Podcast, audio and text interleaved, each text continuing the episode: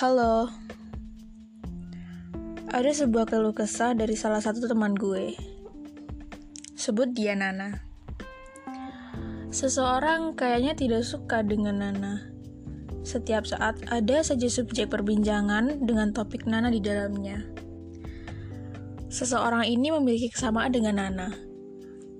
Mereka berdua sama-sama menulis dalam suatu platform bernama Wattpad memiliki genre yang sama, tapi bedanya seseorang ini sedang dalam puncak kesuksesannya. Mungkin Nana pernah merasakan posisi itu, jadi dia sudah biasa saja.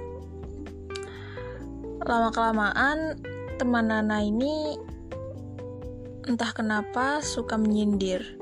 Walau tidak jelas siapa yang dia tuju, tapi Nana rasa itu tentang Nana. Lambat laun, hari ke hari, Nana yang tadinya biasa saja, Nana yang tadinya diam saja tidak mau ikut campur, lambat laun kesal juga. Nana bercerita kepada teman yang lain, agar rasa sesak di dadanya bisa terbebaskan. Namun hingga saat ini, persatuan antara Nana dan temannya masih berlanjut.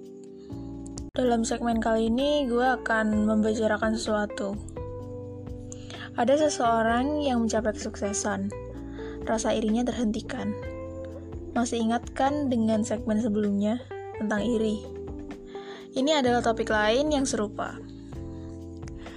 Ketika seseorang mendapatkan suatu kemenangan, ada dua kemungkinan dalam pikirannya. Yang pertama, gue hebat, usaha gue tidak sia-sia. Yang kedua, gue terbaik, orang lain tidak bisa seperti gue. Ada kemungkinan-kemungkinan lain sih.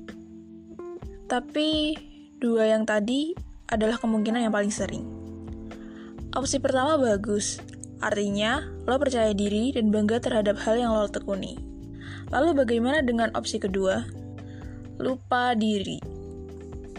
Pernah dengar istilahnya? Gue rasa pasti pernah. Di titik tersebut, seseorang merasakan euforia, larut dalam pujian, lupa akan perjuangan. Lalu mulai memuja diri sendiri, tidak ingat bahwa dia sedang berpijak di bumi, serta di bawah katulistiwa yang melindungi. Orang seperti itu sangat banyak, teman Nana tadi contohnya. Proud of yourself itu tidak salah. Yang salah adalah ketika lo menyerapah terhadap sesama lo, teman lo, orang-orang di sekitar lo. Lo sehebat apa sampai merasa langit bisa tunduk dengan lo? Jika lo mendapat satu kemenangan, Jangan terlalu puas dulu. Kejar kemenangan-kemenangan lain. Jangan lupa, semesta bukan milik lo seorang. Lo ini makhluk sosial. Dan yang paling penting, semua ada karmanya. Apa pun perbuatan lo. Segmen 2, Aku terbang. Selesai. Bye-bye.